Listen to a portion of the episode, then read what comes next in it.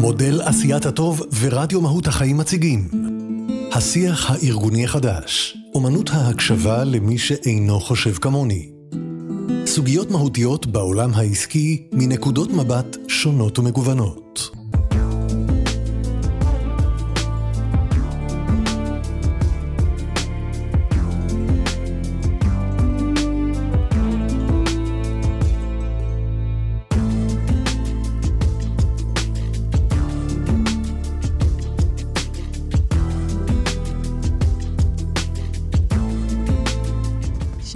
שלום, מה שלומכן? אה, אני מאוד מתרגשת אה, לפתוח את הפודקאסט הראשון של אה, מודל עשיית הטוב בשיתוף עם רדיו מהות החיים של קבוצת אריסון. והיום איתי דנה פרג, דוקטור דנה פרג, שרון ישראל והדס טיליון. אני מנכ"לית מודל עשיית הטוב בקבוצת אריסון, ואנחנו החלטנו להתלבש על הפורמט של רדיו מהות החיים, השיח החדש. אה, ולדבר על השיח הארגוני החדש. אנחנו מאמינים שבארגונים יש שלושה, אה, שלוש שורות רווח. הרווח העסקי, ה-profit, הרווח האנושי, ה-people, והרווח החברתי, ה-planet או הסביבתי. וכחלק אה, מהאופן שבו אנחנו ממליצים לארגונים להגיע להשגת שלושת הרווחים האלה, זה באמצעות אה, שיח נכון ותקשורת אה, מדויקת יותר. אז uh, היום למשל, אנחנו uh, בחרנו בשאלה שמעניינת הרבה מאוד uh, מנהלים היום בארגונים, בכל התעשיות. Uh, אנחנו מדברים על עולם בהפרעה, אנחנו מדברים על העכשיו החדש, ויש הרבה מאוד התמודדויות, בטח שאנחנו עדיין uh, בתקופת הקורונה. והשאלה שבחרנו uh, לדון בה, uh, יחד איתכן, uh, היא מדוע הם בורחים. מי בורח? העובדים כמובן. אה, והם בורחים אה, בצורות שונות, במהירויות שונות, אה, לכיוונים אחרים ושונים. ואני אשמח להתחיל עם הצגה אישית שלכם, מאיפה כל אחת באה ומאיזה נקודת מבט היא תסתכל על השאלה הזאת היום. ואני אשמח גם שפשוט תענו לי על השאלה בקצרה, ממש במשפט או שניים, למה הם בורחים? טוב, אז שלום לכולן, אני מאוד שמחה להיות פה וגם מתרגשת. Uh, אני אספר רגע ממש בקצרה. אני הדס דיליון, uh, מגיעה בעצם מזאפ, uh, סמנכ"לית חוויית לקוח. הגעתי מעולם התקשורת 20 שנה בכל תפקידי השירות והמכירות, והשאלה הזאת, למה הם בורחים, היא בעצם, קודם כל, כשראיתי את הכותרת, זזתי באי נוחות. כי אף אחד לא אוהב לחשוב שמישהו בורח ממנו. אז uh, התשובה המיידית, uh, האינסטינקטיבית, היא לא בורחים. Uh, אבל גם מקצועית, שאני חושבת על זה יותר לעומק, הם לא בורחים. אני חושבת שהם זזים, uh, ואני חושבת שבהמשך אנחנו נדבר על זה יותר לעומק ואני אסביר מה כוונתי, אבל, אבל זו ככה התשובה הראשונית uh, מבחינתי. אוקיי, okay, אבל רק uh, חידוד. הם זזים יותר מהר מפעם? הם זזים הרבה יותר מהר מפעם. אוקיי, okay, ואת יכולה להגיד במשפט למה את חושבת שזה קורה? אני חושבת שגם התקופה אבל אני חושבת שאולי זה מאוד טבעי שאני אומר את זה עכשיו, אבל אני חושבת שהקורונה, כמו הרבה דברים שהיא עשתה, האיצה. Mm-hmm. אני חושבת שהקורונה, מהרבה סיבות, ואני אשמח אחרי זה להסביר, האיצה את זה מאוד. אוקיי, okay. תודה. תודה. שרון. אהלן, אני שרון ישראל. אה, אני מנכ"לית משותפת בחברת אקסטרה מייל, שזה סוכנות שיווק בעצם. אה, אני אוהבת את השאלה של למה הם בורחים. אני מבינה למה הדס אה, פחות אוהבת אותה, אני מסכימה שהם זזים. אה, אבל אם הייתי צריכה להסתכל על אלה שבורחים, אה, הייתי אומרת שהם בורחים כי אנחנו לא נותנים להם מספיק משמעות. זאת אומרת שהרבה מאוד מה, ממה שנוצר בשנים האחרונות, והקורונה האיצה, אה, אבל זה היה קיים גם לפני, וזה מתחבר כמובן לדורות, דור ה-Y לעומת דור ה-X, שדור ה-Y זזים הרבה יותר. דור ה-Z, אגב, הצעירים מביאים יציבות חדשה לתוך המשחק הזה, שזה אפשר לדבר על זה בהמשך. אבל גם לפני הקורונה, אה, יותר ויותר עולה הצורך במשמעות. חברות יותר ויותר זזו, סטו לכיוון של, אה, אני עובדת בעיקר עם מגזר ההייטק, אז שם זה מאוד בולט, לכיוון של פינוקים וארוחות שף וחגיגות. זה לא מה שאנשים צריכים, הם צריכים משמעות. ואם אין משמעות, הם בורחים. אוקיי. דנה? היי. אני, דנה, ואני מסתכלת על כל הנושא הזה של עובדים, הייתי אומרת, כל הזמן משלוש זוויות מבט. אה, אני פסיכולוגית של עולם העבודה, וככזו אני פוגשת אנשים גם בשיחות בקליניקה אחד על אחד. אני פוגשת ארגונים כשאני מלווה ומרצה, ואני עצמי מנהלת כראש תוכנית התואר השני להתנהגות ופיתוח ארגונים במרכז הבינתחומי. וכשאת אה, ככה הצפנו את השאלה הזו של הבורחים, שגם אני זזתי באי נוחות, אה, אבל רגע חזרתי אל עצמי, שאלתי את עצמי, האם אני גם ברחתי? לא רק מי ברח ממני, או מהארגון שבאמצע, אבל גם אני ברחתי. Mm-hmm. אז אני לא יודעת אם ברחתי, כי אני כן, אה, חשוב לי, תמיד אומרת, גם, גם לבוא וגם לדעת איך להיפרד.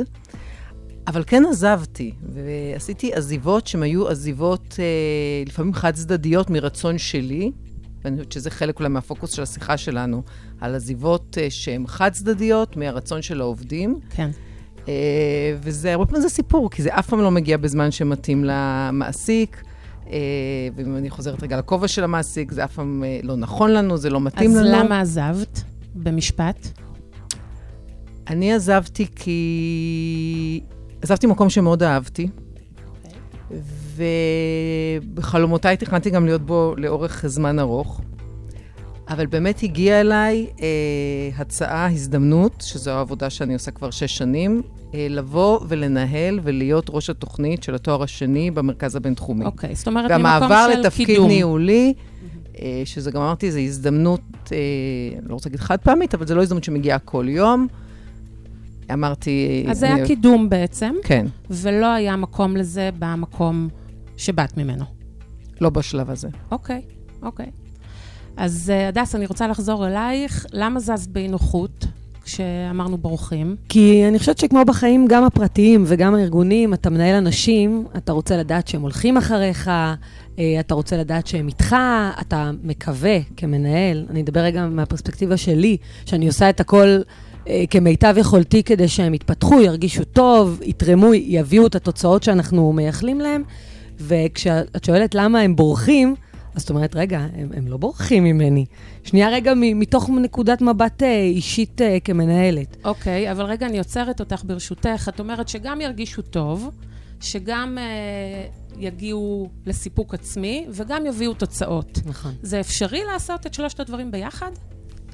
כסמנכ"לית שבאמת הובילה מאות אה, אה, עובדים במרכזי שירות ומכירות ו-KPIs ויעדים, ובסוף צריך להביא תוצאות. אז גם וגם וגם, איך עושים את זה? אז רגע, קודם כל אני אגיד שאני עושה את זה 20 ומשהו שנה, אז, אז זה אפשרי. עכשיו, בכותרת מלמעלה זה נחמד ו-nice to have לבוא ולספר, כן, זה מצליח במאת האחוזים. זה לא מצליח במאת האחוזים. אבל אני חושבת שאם אתה כמנהל מצליח לשרוד, אה, להצליח אה, בתפקיד, אתה חייב להצליח לעשות את זה. אה, לא עם כל העובדים בשלושת המרכיבים, ולא בכל התפקידים ולא בכל התקופות. אבל אני חושבת שכדי להצליח, אתה חייב לגעת בשלושת העולמות האלה. זאת אומרת, את אומרת, זה בעצם תפיסת ניהול שאנחנו חייבים לאמץ. בטח ובטח היום, כמו שאמרת מקודם. אני חושבת לאמץ ולהשתפר, כי קל, קל לי לדבר פה, אף אחד לא יושב מולי, אין פה עובד שיקפוץ ויגיד, שנייה, על מה היא מדברת? היא לא יודעת לעשות את זה ואת זה. אני חושבת שכל מנהל בטוח לא עושה את זה במאה אחוז. לא את ההגעה להישגים ולא את הלגרום לעובד רגע להרגיש בטוב במקום שלו. בעיקר לא אלה שזה רץ להם טבעי. יש כאלה שבאו אליך plug and play וזה קל, ופה אתה לא בא לידי ביטוי כמנהל. אה, ויש גם ארגונים שמלחיצים עוד יותר, שהארגון דורש יותר תוצאות. אז זה נורא קל פה במס... במקום נינוח להסביר נכון. שכן, אבל לא תמיד זה... אוקיי, עוד מעט נדבר על הקונפליקטים האלה, כי פה אנחנו בעצם אה, אה, נבחנים, נמדדים, כשזה לא כל כך פשוט, כשיש הנהלה שפחות אולי רואה את. אה, אז בינתיים תחשבי על איזה קונפליקט, דוגמה, בלי שמות, שנוכל ללמוד ממנה בהקשר ובהיבט שלך, בסדר? אבל שרון... מה זה אומר? אה, לך כמנהלת. מה זאת אומרת, אני צריכה עם אותו אחוז לעשות את, ה... את העבודה הזו כדי שהם יישארו אה, ויהיו שבעי רצון ויביאו תוצאות ולא יברחו. מה זה אומר? איך זה, מה זה אומר לך בחיי היום-יום? זה אומר שא', אתה צריך כל הזמן להשתנות, לא כסיסמה. באמת, ו- ו- ובאמת עכשיו ה- ה- המציאות הארגונית משתנה מאוד, והעובדים, דיברת מקודם על דור ה-Y, הוא באמת, ו- ואני חווה הרבה דור ה-Y, אתה באמת אה, רואה, כן, אה, אתה רואה שאתה חייב להתאים את עצמך ולהבין מה עובר עליהם, לא לשפוט, ואתה צריך רגע למצוא כלים פרקטיים. שיגרמו להם להישאר. אני, אני לא יודעת אם להרחיב עכשיו, אבל... דוגמה, אם אתה אז אני לתת אתן דוגמה. דוגמה. אני, אני מנהלת עכשיו צוותים גדולים של אנשי דיגיטל. זה אנשים שבמהות לומדים מהר, משתנים, רוצים דברים מעניינים, ואם אחד מהם מתחיל בתפקיד מסוים, לדוגמה בעולם הפייסבוק, הוא תוך פרק זמן מאוד קצר כבר לא מסתפק בעולם הפייסבוק. זה אומר שבמקום רגע להתבאס כמנהל ולהגיד, יאללה, עכשיו השקעתי בו אה, הכשרות ולימדתי אותו וזה, ועכשיו אני צריך... אז במקום להתבאס מזה, מה שנקרא, לקבל את זה באהבה ולמצוא כלים. ובאמת בזה אנחנו עוסקים. רגע נותנים ורסטיליות, מלמדים עוד עולמות בדיגיטל, בוא תרוויח גם אתה עוד חומרים, ו- ונותנים להם לעסוק בזה. זאת אומרת. במילים אחרות, את רואה את הבן אדם ואת הצרכים שלו, קודם כל כאדם. נכון. גם אוקיי. במחיר ש- שהארגון כאילו צריך לשלם בשביל ואם, ל- להרוויח. ואם המחיר הזה הוא קצת יותר כבד או הוא פוגע לך בהגעה ליעדים, מה את עושה? אז אני רגע לא רוצה להגיד את התשובה הטובה, מה שנקרא, ולהגיד, אנחנו משלמים את המחיר. כן. יש מקרים שבהם אנחנו, מה שנקרא, כן נשלם את המחיר מתוך הבנה שנקבל את זה בהמשך, ויש סיטואציות שבהן אנחנו אומרים, אוקיי, פה אנחנו רגע לא נשלם מחיר ו- ונסביר לעובדים. אני כן מאמינה שצריך להסביר רציונל. שלא להגיד, ככה זה, הארגון לא עושה. אוקיי. וזה מה שהתכוונתי שארגונים ואנחנו כמנהלים חייבים להשתנות uh, בהתאם למציאות. מעניין. שרון, רצית אני רק להוסיף? אוסיף איזה מילה שאני חושבת שעונה לך גם, אה, בלקחת את כל מה שאת אמרת גם, זה, זה פרסונליזציה. זאת אומרת, ככל שאנחנו יותר, אגב, עושים את זה גם בעולמות השיווק, לא רק בעולמות הארגוניים. וזה נהיה יותר חזק, והקורונה גם לזה נתנה נפח. שרון, אני אנשים- אשמח שתסבירי מה זה אומר בראייה שלך השיווקית, או מנקודת המבט השיווקית של מעסיק. אז, אז אני חושבת ש... אה, ואת אמרת את זה, לראות את הצרכים שלך כבן אדם, זה מגוון נורא נורא רחב של דברים. עכשיו, זה מאוד קשה לארגון, אבל עובדתית זה אפשרית, ואגב, זה לא קשור בגודל של הארגון. אני יכולה להגיד לך שיש מקומות שזה קשה לי, ואנחנו ארגון של 70 אנשים, ויש לי לקוחות של עשרת אלפים איש שמצליחים לעשות את זה, שאני כאילו מעריצה אותם על זה. אז איך עושים את זה? אז העניין הוא, העניין הוא, אה, קודם כל, אה, זה בא מלמעלה. ראיתי את זה בצורה מאוד מאוד בולטת בארגונים שבהם המנכ"ל או המנכ"לית אה, מחוברים ל- לעשייה ונמצאים, זה לא, דרך אגב, זה, זה הכי אותנטי. אני לא, זה לא עובד כשזה מישהו You שהוא... can't אה, fake it. לא, you can't. יכול להיות ש, שאפשר ללמד, זאת אומרת, לא כולם נולדו עם, עם אהבה כזאת גדולה לבני האדם, והם יכולים להיות מנהלים מצוינים למרות, קשה לי אבל עם הגישה הזאת, אבל כשהמנכ"ל הוא בגובה העיניים והדלת שלו תמיד פתוחה, ויש שקיפות ו-respectful uh, uh, attention לכל הדיטיילס, וכשיש למנכ"ל אה, או המנכ"לית, אחד המנהלים חווה משהו, והוא מיד אה, מזהה מה הצורך, ומטפלים בצורך ועוברים איתו. עכשיו, זה לאו דווקא בהתפתחות האישית או בקטע של ה skilling שהדס דיברה עליו, שזה גם חשוב. ומתי הוא צריך, אה, אותו עובד או עובדת צריכים לעבור לשלב הבא, זה גם בצורך אישי שיש לי, בקושי שיש לי ברמה האישית. וברגע שזה קורה, מתחיל מלמעלה, זה גם יורד למטה. ומה קורה אם לא, שרון? כי בואו נהיה ריאליים. אז, אז לא בכל הארגונים, בטח לא בחברות פרטיות וגם לא בחברות ציבוריות, ואולי גם לא בחברות עסקיות, גם במגזר השלישי.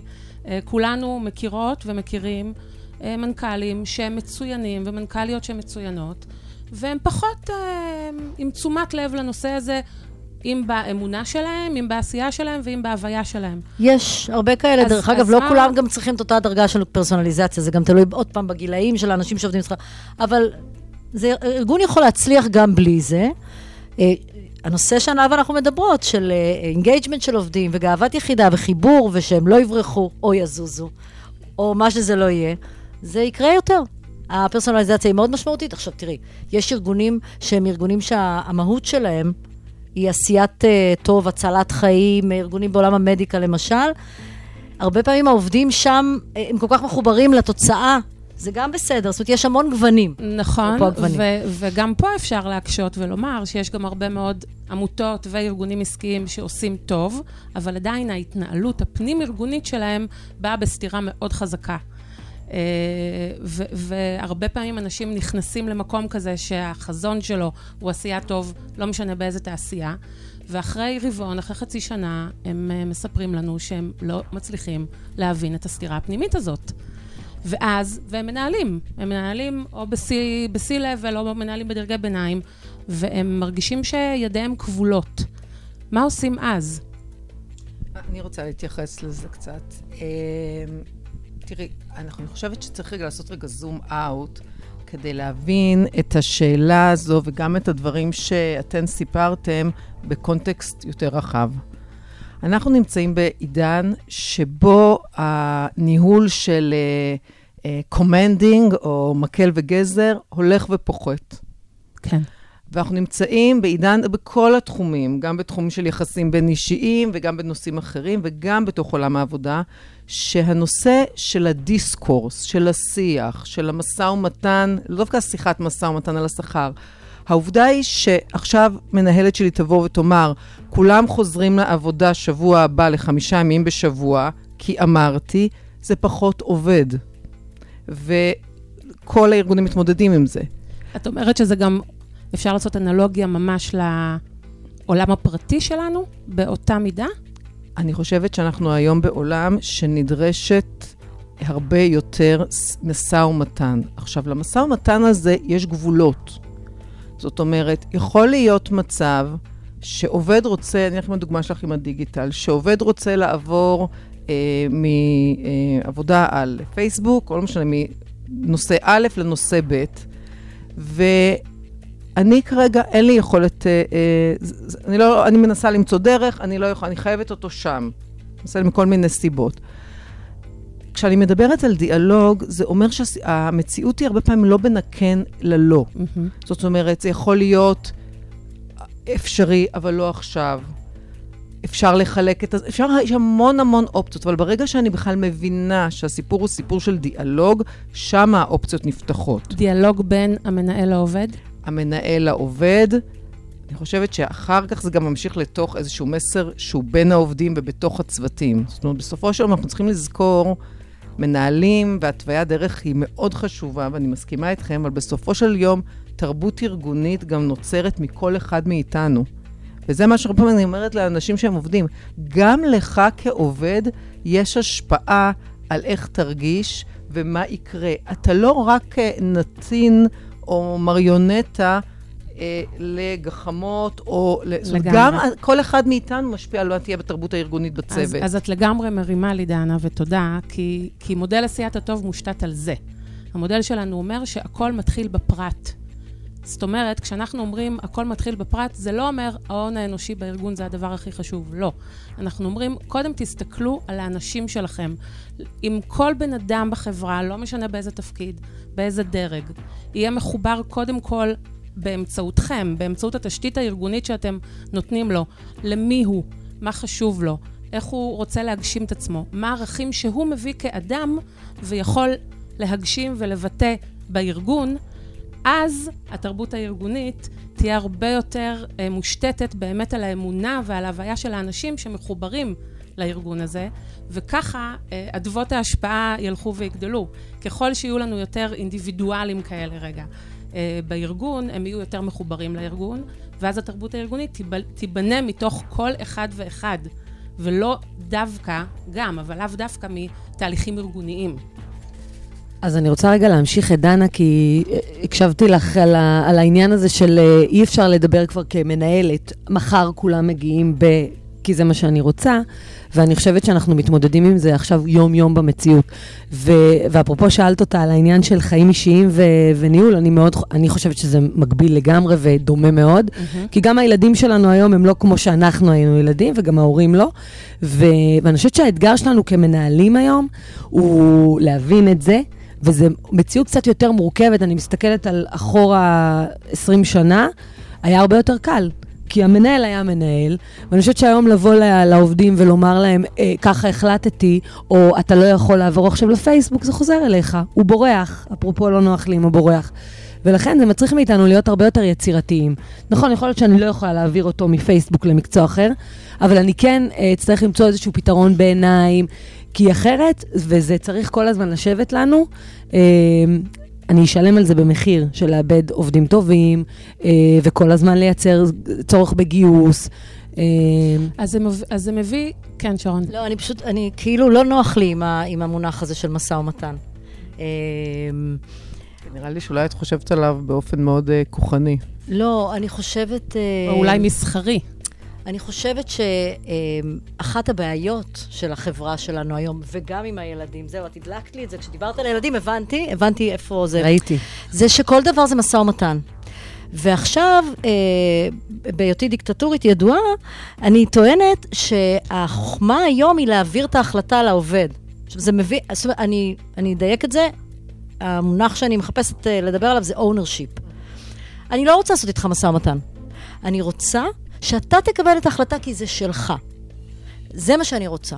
ואז אה, שני דברים קורים. אחד, אה, אני נותנת לעובדים את הכוח להיות אלה שיש להם את האחריות, וזה, מה בסוף רובנו רוצים? אפרופו, אתה לא נתין ואתה לא... זה, זה בדיוק מסתדר עם מה שאמרת, אתה לא בורג. אה, אז גם אני נותנת את החשיבות, וגם אני נותנת, אה, אה, אני פחות דיונים ועוד דיונים. יש המון דיונים, וזה חשוב להפריה וסיור מוחות וכולי, אבל יש מקומות שבהם אני אומרת, אני לא רוצה לקבל... עכשיו, זה מאוד קשה לי. מה שאני אומרת, הלוואי שאני אצליח ליישם אותו בהרבה דברים, כי כאמור, אה, אה, דיקטטורה וכולי. אה, אה, אבל כשאני מצליח... מה זאת אומרת, שרון? לא, קשה לי, כי הרבה פעמים אני יודעת, אני כן. מסתכלת על החברה. זו חברה שלי. כן. Uh, אני עושה את זה כבר 30 שנה, ואני באמת חושבת שאני עושה את זה טוב. אז קשה לי כש, כשמנהלת או, או מנהל רוצים דרך אחרת, אני צריכה לגייס, יש לי קואוצ'רית בשביל זה, הרבה כוחות, כדי uh, להגיד, זה שלך, את מחליטה. ו- וכשאני ואת... עושה את זה קורים דברים נפלאים, כן? Okay. אוקיי. כמובן. זאת אומרת, זה מוכיח את עצמו. Mm-hmm. אבל אז... אני, אני, אני הייתי רוצה שת... תסבירי רגע דרך הדוגמה שלי, מה זה את מחליטה. אם בא אליי עובד ואומר, אני לא רוצה יותר פייסבוק, אני רוצה לעבור לגוגל. זה, מה? זה סיפור אחר. אז זה סיפור שבו מה שאת אמרת, אני מאוד מתחברת אליו. זה לא משא ומתן, זה תוכניות, זה מתחבר לפרסונליזציה. אנחנו כל הזמן צריכים להתעסק ב skilling.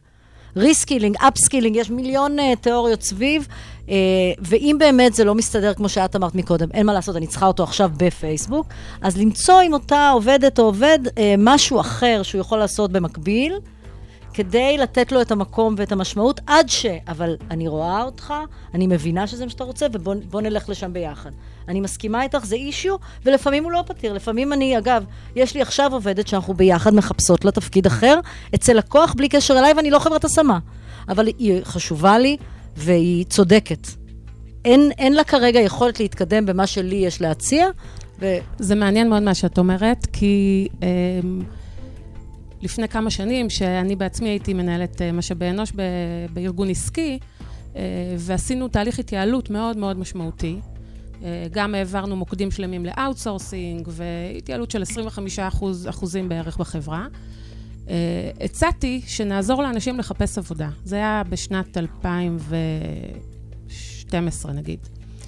וחשבו שהשתגעתי. מה זאת אומרת? זה, זה התפקיד שלנו כמעסיקים למצוא עבודה עכשיו למי שאולי אה, אולי מזמנים אותו לשימוע בחודשים הקרובים. ושוב, אפרופו הפרט שמשפיע, אוקיי? אז אני אמנם הייתי בכובע של HR, אבל היו עוד המון המון רעיונות מחברי הנהלה, אוקיי? שבהחלט עזרו בדבר הזה ותמכו בכל מיני uh, צורות. וכן, אחר כך, אני עד היום בקשר עם עובדים.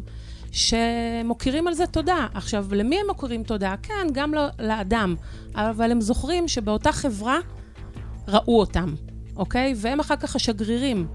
אה, אז באמת, אה, אה, מה שנראה לנו אולי לפני תשע שנים, וואי וואי, מאוד מוזר, גם היום נראה עדיין מוזר, אבל קצת פחות, אפרופו השתנות ו... ויצירתיות. אני רוצה להוסיף משהו ולהתייחס למה שאמרתם רגע מרובד מחקרי. יש הרבה מאוד מחקרים שעוסקים בשאלה למה אנשים עוזבים. בורחים בגרסתך, אפרת. למה אנשים עוזבים? אה, ואני בכוונה אביא מחקרים שהם עדכניים, אבל הם טרום קורונה, ואז נדבר אולי גם על קורונה. אה, ושלוש הסיבות הכי שכיחות לעזיבה וולונטרית, כלומר, כשאני אומרת וולונטרית זה אומר, אה, עזיבה לא וולונטרית זה פרישה, זה אומר שמישהו אומר, הבן זוג שלי קיבר, או שאנחנו צריכים לעבור דירה, אז אני חייב לעזוב את מקום העבודה, או חלילה, זה לא, אני מדברת על עזיבה מבחירה. שלושת הסיבות הכי דומיננטיות לעזיבה מבחירה בדירוג הבא הם, אחת, התפתחות קריירה. אדם אומר, לא היה לי לאן להתפתח, לא היה לי לאן לצמוח, אה, לא ראיתי אופק, כל הגרסאות האלה. הדבר השני קשור לאיזה שהם איזונים, מה שאנחנו פעם קוראים uh, Work-Life Balance, אבל משהו ביכולת לאזן את החיים שלי עם מה שהעבודה דורשת. והסיבה השלישית הכי שכיחה זה התנהגות המנהל הישיר. מפתיעה אותי, חשבתי שזה יהיה בין הראשון. אוקיי, okay. אני רק רוצה, אה, זה אה, כולל. בחלוקה לגברים ונשים, אצל גברים הסיבה הכי בולטת, התפתחות קריירה, אצל נשים, אה, התנהגות מנהל. כמה לא מפתיע. אוקיי? אוקיי? עכשיו אני, עכשיו אני יושבת... ונתון שלישי שקשור לדורות שהזכרתם, זה שכשמשווים בין הדורות, baby boomers, דור X, דור Y, ככל שהדורות נהיים צעירים יותר, הסיבה של התפתחות קריירה הופכת להיות יותר ויותר דומיננטית. כלומר, יש יותר אנשים שמדברים, אה, שזו הסיבה. אנשים ב baby boomers פחות דיברו על הסיבת העזיבה הזו. והם גם מצפים להתקדם הרבה יותר מהר. נכון. אם אה, הורינו עשו תפקיד עשר שנים, אחרי עשר שנים הם ציפו לעשות את קפיצת המדרגה. היום, אחרי שנה-שנתיים, שואלים מה הדבר הבא.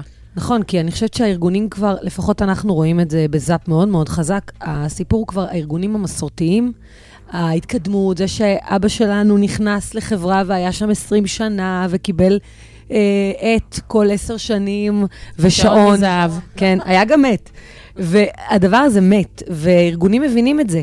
ואנשים, יש לי שיחות אישיות עם עובדים, שאחרי חצי שנה אומרים לי, אה, אני כבר שחוק.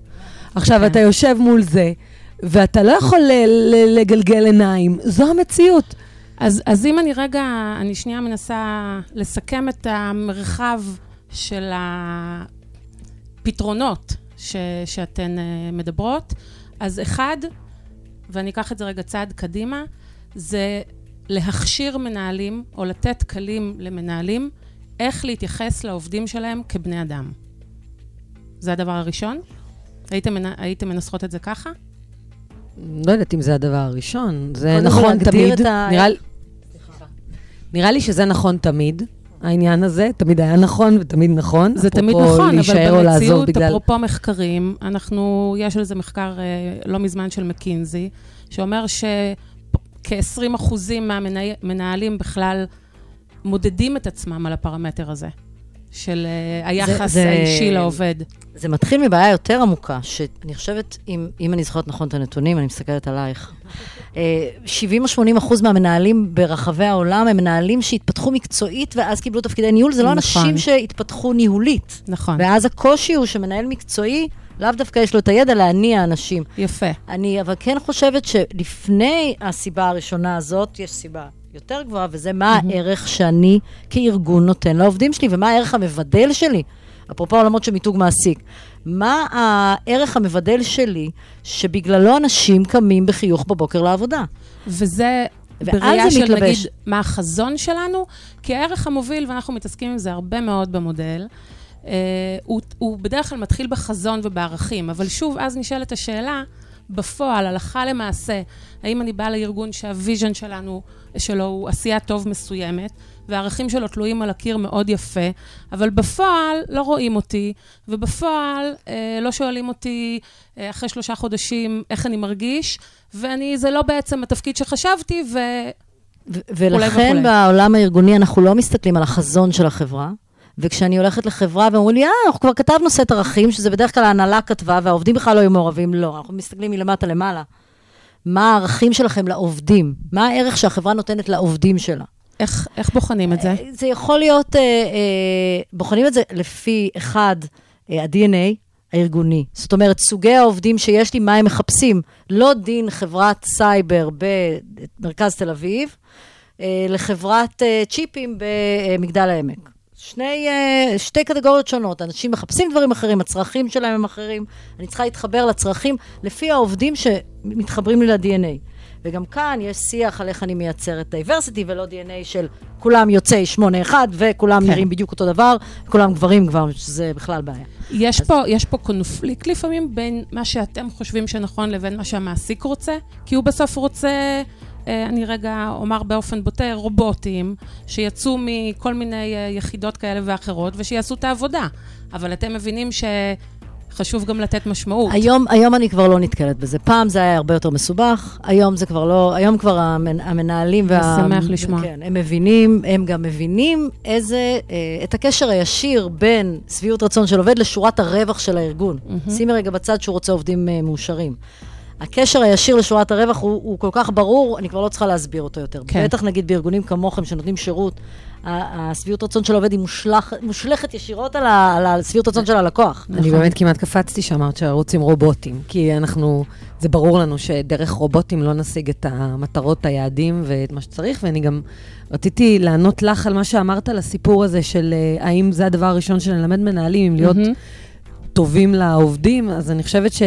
ובאתי להגיד לך, זה לא הדבר הראשון, אני חושבת שהסיפור של דיברנו הרבה מאוד על גמישות מחשבתית, גמישות ניהולית, רגע הבנה שצריך רגע לזוז אחרת עם עובדים, זה לא המסגרות המסורתיות.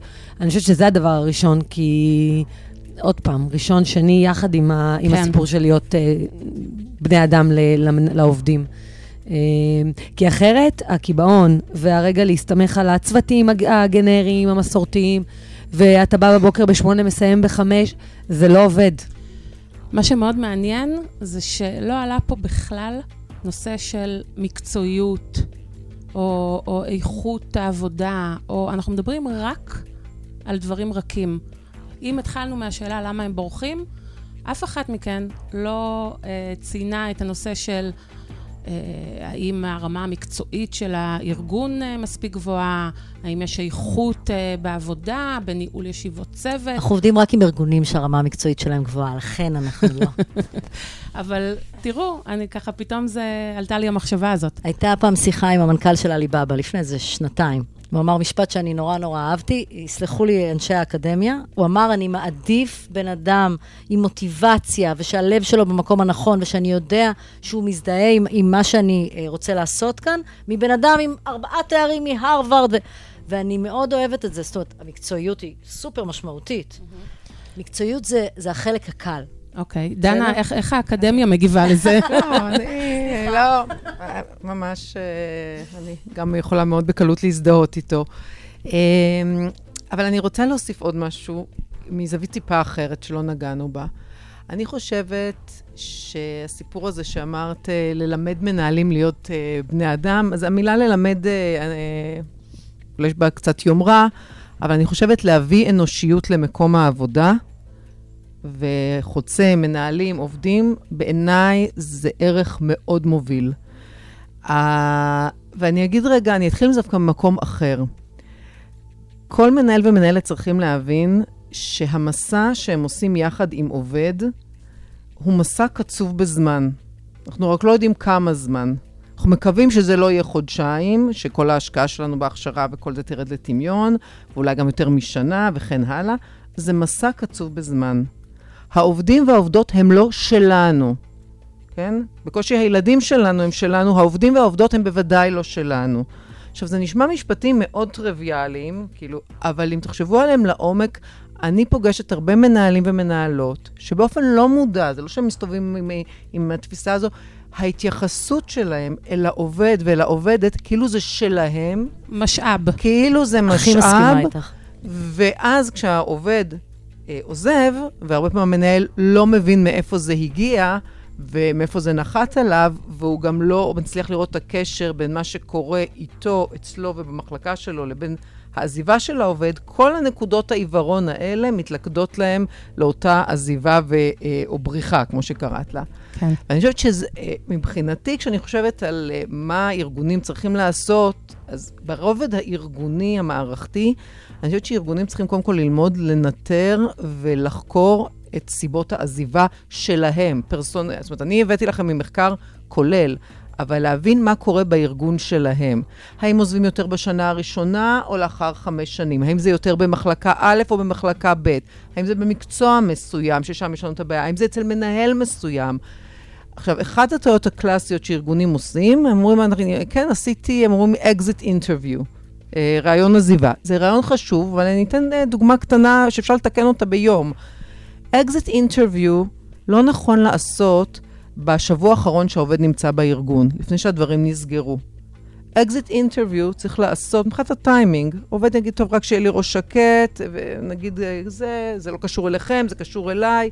exit interview צריך לעשות כמה זמן אחרי. כמובן שצריך לייצר אווירה של אמון וביטחון, זאת אומרת, אם לא היה את האמון בסיסי הזה קודם, אדם לא באמת ייתן לכם אינפורמציה אמיתית למה הוא עוזב. ואם יש כן אמון בארגון, זה גם סוג של ראיונות ששווה לעשות עם האנשים שנשארו. לא ברמה הפרסונלית הרכילותית, למה יוסי עזב וכך הלאה ותחקיר, לא, אלא ברמה שאני רוצה להבין, ראיתי שהיו פה עזיבות בצוות, ואני רוצה להבין עכשיו ממך, הדס, מה, איך את רואה את זה? אני לא רוצה לשמוע שום דבר אישי על, זאת אומרת, שלא, בטח לא... זאת אומרת, בעצם לחקור את הבעיה, ואז ואז לטפל. לבנות, בדיוק. כי הפתרונות לעזיבות הם לא uh, one size fits all.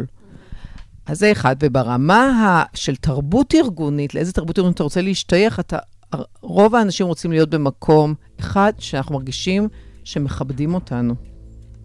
שלא רומסים אותנו, שאנחנו יכולים להביא את עצמנו לידי ביטוי, שיש משמעות למה שאנחנו עושים, שיש נראות למה שאנחנו עושים, שלא גונבים לנו את התוצרים שלנו, את הקרדיט, זאת אומרת, באמת, זה הרבה פעמים דברים מאוד מאוד בסיסיים, שאנחנו חייבים להיות כל הזמן עם ערנות אליהם.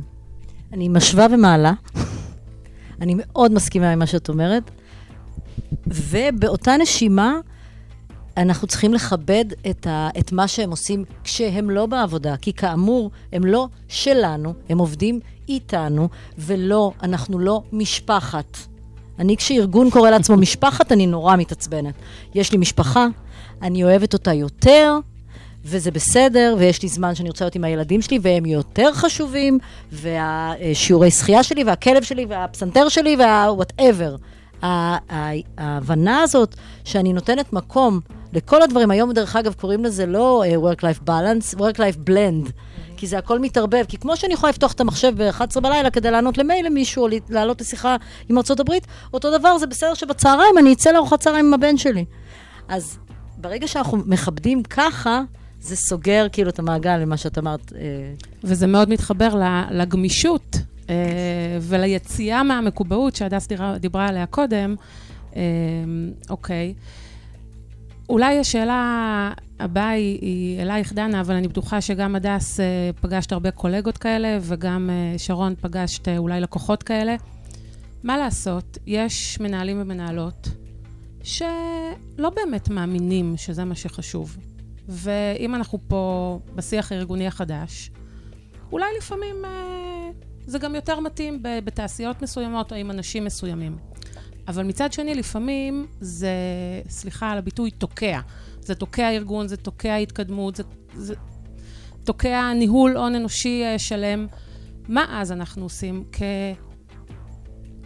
כמנכ"לית של, אה, של אה, חברה למיתוג מעסיק, או כפסיכולוגית ארגונית, או כסמנכ"לית בחברה, שאנחנו רואים את זה קורה מול העיניים, ואנחנו מבינים איפה שורש הבעיה, ווואלה, אין עם מי לדבר. אני אגיד רגע, קודם כל, בזאפ אין לנו כאלה. אני אבטיח את עצמי גם מול הקולגות, גם מול המנהלים. אה, ואני כן אגיד שבקריירה... שמעתי פעם שיש... לא, לא, לא, לא, לא. זה לא, זה זאפ אחר. אין לנו כאלה. אבל אני כן אגיד שלאורך הקריירה, ועכשיו לא בחיוך, נתקלתי במנהלים, גם מעליי, גם מצדדיי וגם כשאני ניהלתי, ש... הנושא הזה לא היה, לה, לא היה להם, אה, או לא היה להם, גם היה חס, חסרה מודעות, הייתה חסרה מודעות. ומן אה, הסתם אז, אה, מי שתחתם או עובד איתם, זה משפיע על בריחתו סלש עזיבתו סלש תזוזתו. חד משמעית. אוקיי. ואני אגיד שזה כמנכ"לית יותר פשוט, כי את באמת אמרת כזה בלחש... זה לא פשוט בכלל? לא, במובן, אז אני אגיד רגע עליי, כמנהלת שיש תחתיי, ואני מאוד רגישה לנושא הזה, יש לי פה עדה. אה, בהחלט. הנושא הזה של אה, לגרום לאנשים לקום בשמחה ולאהוב את מה שהם עושים ולהתייחס אליהם בכבוד, והם לא שלנו, אני מאוד מאמינה בזה, ו- וכשזה תחתיך או אתה מנהל את האנשים שהם לא כאלה, יותר קל להשפיע ויותר קל, מה שנקרא, לבקר ולפקח שזה לא יהיה מוגזם. אני כן מנסה לשנות, זה יותר קל כשזה אצלך, ואתה יכול לשנות כשזה בטח מעליך או מצדדיך. זה, אתה יכול להתערב, לנסות לתת משוב עדין. אה, הרבה פעמים זה גם מלווה בחוסר מודעות. אה, כן. אף אחד לא רוצה לחשוב שהוא מתנהג לא בכבוד, כן. או משפיל. אני חושבת שזה נובע הרבה פעמים ממצוקה שאתה לא עומד ביעד, ואתה בלחץ. ואני גם, קשה להודות בזה, בטוחה שגם יש מי שיעידו בעבר שלי עליי, שהייתי כמנהלת. מה לעשות, אנחנו בסיטואציות מסוימות, ב- בלחץ מסוים. אה, אני חושבת, קורה. אני חושבת שמה שחשוב מאוד ממה שאת אומרת, אה, שאני לוקחת, זה שיש לנו תמיד עדיין השפעה. גם אם זה מנהל שלנו, גם אם זה קולגה שלנו וגם אם זה מנהל מתחתנו, אה, אנחנו יכולים להשפיע לטובה. אפרופו אינדיבידואל ואפרופו פרט. וככל שיותר מנהלים יבינו שיש להם גם אחריות כמנהלים, אבל גם אחריות כקולגות בארגון שלהם על כלל הארגון, אנחנו נראה את המגמה הזאת. צומחת ומתפתחת ומתעצמת. ואני אגיד עוד משהו, א', לגמרי נכון, ואני גם אשלים משהו, אפרופו HR, שאני חושבת שבגופים, בחברות, אה, מה שנקרא בריאות, אה, ואם אני מסתכלת על חברות שעבדתי בהן, באמת ה-HR חזק, מעורב. היום ה-HR הוא לא יושב באיזה משרדים באזור אחר בחברה, מעורבים מאוד, נמצאים בישיבות, רואים דינמיקה, אה, מין אח גדול, אבל במובן החיובי של המילה, ו- וטוב שכך. לא חושבת שמישהו יכול להשתלח או להתנהג בצורה לא ראויה. אוקיי. Okay. כן, אני מסכימה. א', זו סוגיה מאוד uh, קשה. אני חושבת שבחלק מהארגונים, uh, אני אוסיף לזה, סטיגמטי לחלוטין, וכמובן לא משקף את כולם, אבל הרבה פעמים אנשים שהם מאוד מאוד מאוד חכמים בנושא, או בסטארט-אפים, הבן אדם שהמציא את הקונספט, הם יכולים להיות כאילו עם, עם אינטליגנציה רגשית אפס פחות uh, מפותחת, מה לעשות, אי אפשר הכל, גם רזה וגם גבוהה. Uh, אז, uh, אז uh, וה-HR יש לו פה תפקיד מהותי, אני מאוד מסכימה איתך, uh, מאוד מהותי, uh, וגם לדעת שהבן אדם, הרבה פעמים הבן אדם הזה הוא סוג של uh, uh, מנהל uh, uh, CTO כזה, uh, והוא לא מנהל, ופחות מנהל אנשים. כן. או שמנהל אותה מטריציונית, ולא, זאת אומרת, יש, אין מה לעשות, לא כולם נולדו אה, לנהל. Okay. אוקיי. אני רוצה לדבר רגע על פחד. אוקיי. Okay.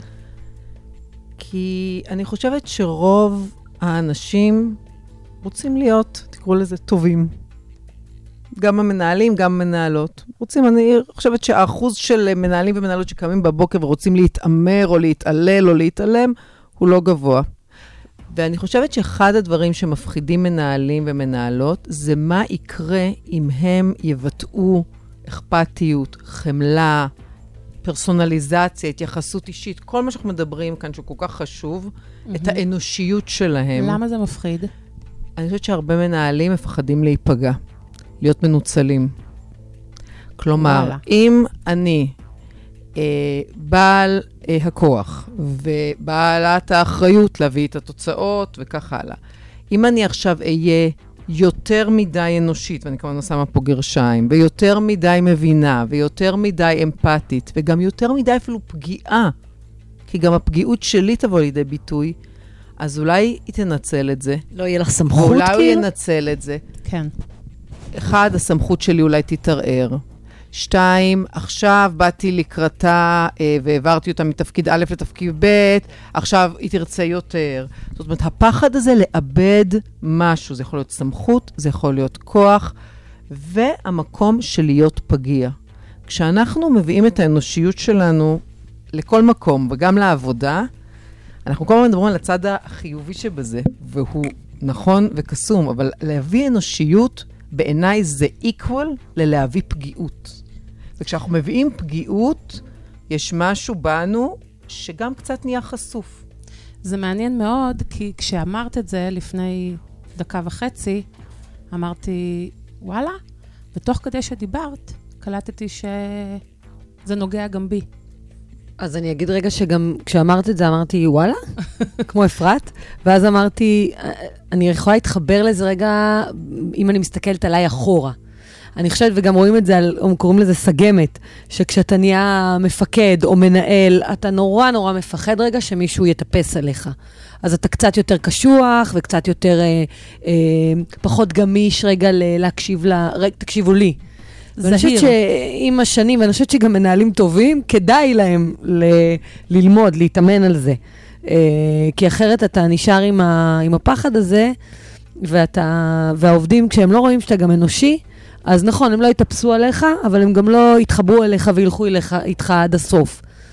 זה המהות של אה, מערכות יחסים. זה, זה, זה, זה, כן, כמו, זה, זה, זה התבגרות שקיימת, זה כמו במערכות יחסים. אנחנו אה, הולכים ומתבגרים ולומדים יותר לסמוך, ו, ונכון, יש בזה פגיעות, זה מהמם. אה, אבל השיח הזה שעכשיו דנה העלתה, הוא בדרך כלל שיח אה, במערכות יחסים בזירה האישית שלנו. להביא את זה לעבודה, לדבר על זה בצורה כזאת פורמלית בעבודה, זה, זה מאוד מעניין, כי, כי זה קורה לכולנו, אבל כשמעלים את זה ברמת המודעות למה קורה לנו, אז אנחנו יכולים הרבה יותר לנהל את זה נכון. אני, אני עוד לא... אני עוד לא ראיתי אה, ארגון אחד או עובד אחד שתולה את עצמו בחוץ על קוליו ונכנס רק עם הזהות המקצועית שלו לעבודה. כן. זאת אומרת, אנחנו באמת מביאים... וזה עם יותר מודעות או עם פחות מודעות, אבל אנחנו מביאים את מי שאנחנו לתוך העבודה. נכון, אבל כשאנחנו במודעות למה אנחנו מביאים ולמה, אנחנו יכולים לנהל את עצמנו וגם אולי להשפיע על אחרים בצורה יותר מדויקת, נכונה, לנו. אני רוצה שני דברים להוסיף על זה. אחד, זה העידן הזה. אנחנו בעידן חשוף. אנחנו, כולם, גם אם אני לא רוצה, ומעטים האנשים שאין להם חשבון פייסבוק סלאש לינקדאין סלאש אינסטגרם סלאש אולדי הבא, כל התשובות נכונות, אה, הכל יודעים עליי. העובדים אה, אה, רואים גם אותי בדברים שהם אישיים לחלוטין. אז זה, זה given בעידן הדיגיטלי הזה. אה, דבר ראשון. ודבר שני, המקום הזה, ואני מסכימה איתך שהוא קיים והרבה פעמים מייצר את, ה, את הכוחניות המיותרת הזאת, הוא גם מקום נורא נורא בריא, והוא גם מקום נורא נורא של דוגמה אישית, וזה חוזר למה שדיברנו בהתחלה, שאם אה, אה, אני רוצה שמשהו יקרה מבחינת האנשים, אז אני צריכה to act upon it. אם דיברת על work-life balance, אני, אה, אני זוכרת שהקמנו את החברה, הדבר הראשון שאמרתי, אני רוצה שאנשים ירגישו, אז אמרתי, זה היה 14 שנה אחורה, אני רוצה חברה שמתאימה לאימהות.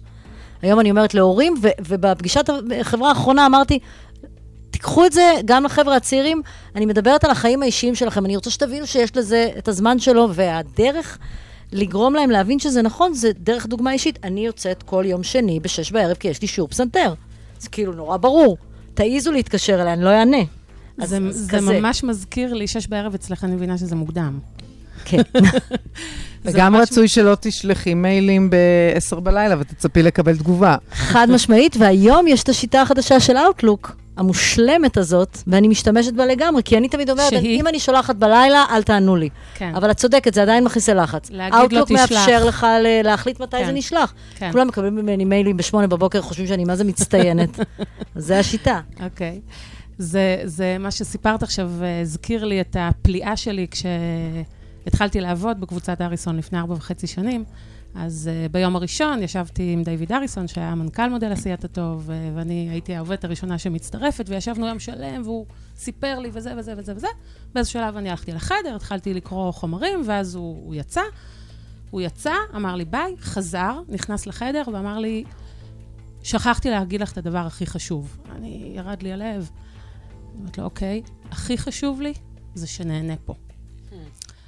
ואני אמרתי, אוקיי, ואני אומרת לו מאז בערך בכל הזדמנות, שאני מבינה היום כמה באמת הוא התכוון לזה. כי אפרופו איזונים, כן, יש קונפליקטים ויש uh, uh, כל מיני שאלות ודילמות, ובסופו של דבר, תמיד uh, הוא, הוא כיוון אותי לה, להסתכלות על עצמי ולמה שנכון לי, וגם אם זה יפגע עכשיו בפרויקט וייקח עוד שבוע. אז uh, זה ה-walk the talk שכל כך חשוב. הקשבה פעילה, מה למדתי ומה לקחתי מהדוברים האחרים בשיח. טוב, אז אנחנו ממש ב, בסיום שלנו, יכולנו להמשיך לדבר פה עוד אה, שעות לדעתי. אה, אז כחוקי הפורמט, כל אחת ככה עם איזה אהה מומנט שהיא יוצאת מהשיח הזה שלנו היום. אז אני אומר קודם כל שנהניתי מאוד להקשיב לכן ולמדתי. אחד ממך, דנה, על סיפור האנושיות. אני יודעת את זה, אבל תמיד טוב לשמוע את זה ככה ממישהי מעולם האקדמיה, שנשמעת מאוד משכנעת ו- ונכונה. Uh, ממך לקחתי את העניין שבהתחלה רציתי עוד להגיד לך, רגע, אני לא לגמרי מסכימה עם העניין של העובד מחפש משמעות. רציתי להגיד מה אני חושבת, אבל אני חושבת שזה מאוד נכון כשחושבים על זה. Uh, וממך uh, אני תמיד לומדת ומאוד נהניתי, אז תודה רבה לכן ולך ולרדיו מהות החיים. תודה, you, דסי. אה, אצלי זה בסלט עכשיו, אני חושבת, ככה אני נראית כשאני חושבת. Uh, המילה הזאת, פחד, שהיא בסוף הזה, היא ככה יושבת לי עכשיו, ואני מנסה להסתכל דרך הפריזמה הזאת על אנשים שמתנהגים בצורות, נגיד, פחות. Uh, uh,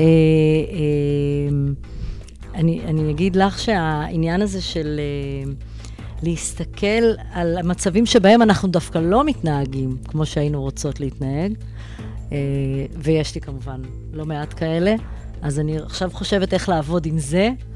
קיצור, אה, מרתק ותודה, מאוד מעניין. תודה, שרוני. ממך, שרון, אני לוקחת את המילה פרסונליזציה. אה, ואני חושבת שאנחנו הרבה יותר טובים בלעשות פרסונליזציה ללקוחות שלנו, בהתאמת מוצרים, מאשר לעובדים שלנו. אז פרסונליזציה in-house. וממך הדס אני לוקחת את, ה... את הסיפור שאיתו פתחת, אני, אה, עם הבחור בדיגיטל, ושאמרת, לא, אני לא מגלגלת עיניים. ומשהו ביכולת שלך, אה, למרות פער הגיל, וכלומר, להסתכל בגובה העיניים. גם אם את לא כזו, ואת לא היית נשחקת אחרי שלושה חודשים, או משתעממת, אני חושבת שזה משהו נורא חזק, לא לגלגל עיניים. אגב, יש משהו ברמ, בגלגול עיניים הפיזי, שאנחנו מיד קולטים באופן אינסטינקטיבי, שזה משדר בוז. Mm-hmm. שזה הכי אנטי-ריספקט שאפשר. ציניות. בוז, כן, ציניות, זה... הדברים הכי לא, אנטי. לא דיברנו אה... בכלל עוד אה, על שפת הגוף שלנו כן. אה, וכולי, אבל אה, כאמור, אפשר תוכנית נוספת. אז לא לגלגל עיניים ופרסונליזציה. מדהים. תודה. אז איך אני אסכם? אני, אני לומדת כמה אני לומדת כל יום, וכמה אני אוהבת ללמוד, וכמה זה היה יותר קל לי להקשיב כמנחה ולא כמשתתפת. אז אני לומדת על ההקשבה של עצמי. וכמה רוגע יש במקום הזה, שאני לא צריכה לחשוב מה אני מביאה, איזה ערך אני מביאה עכשיו לשיח, אלא פשוט להקשיב. וזה, הייתי הרבה יותר רגועה מכנראה לשבת במקום אה, אחת מכן, אז אני, אני אחשוב איך אני עושה את ה... פעם הבאה אנחנו מושיבות אותך פה ושלושתנו פה. תשכחו מזה. Uh, אני אוהבת אתכם מאוד. Uh, תודה רבה. תודה על ההזמנה. תודה. וכיף להיות הספתח של התוכנית. לגמרי. אז uh, תודה רבה גם לאסי, מאימהות החיים, על שיתוף תודה. הפעולה המדהים הזה, ולשלומית ולאופיר ממודל עשיית הטוב, שמאחורי הקלעים עמלו וערכו וחשבו, ונתראה בפודקאסט הבא. תודה. מודל עשיית הטוב ורדיו מהות החיים מציגים. השיח הארגוני החדש, אומנות ההקשבה למי שאינו חושב כמוני. סוגיות מהותיות בעולם העסקי מנקודות מבט שונות ומגוונות.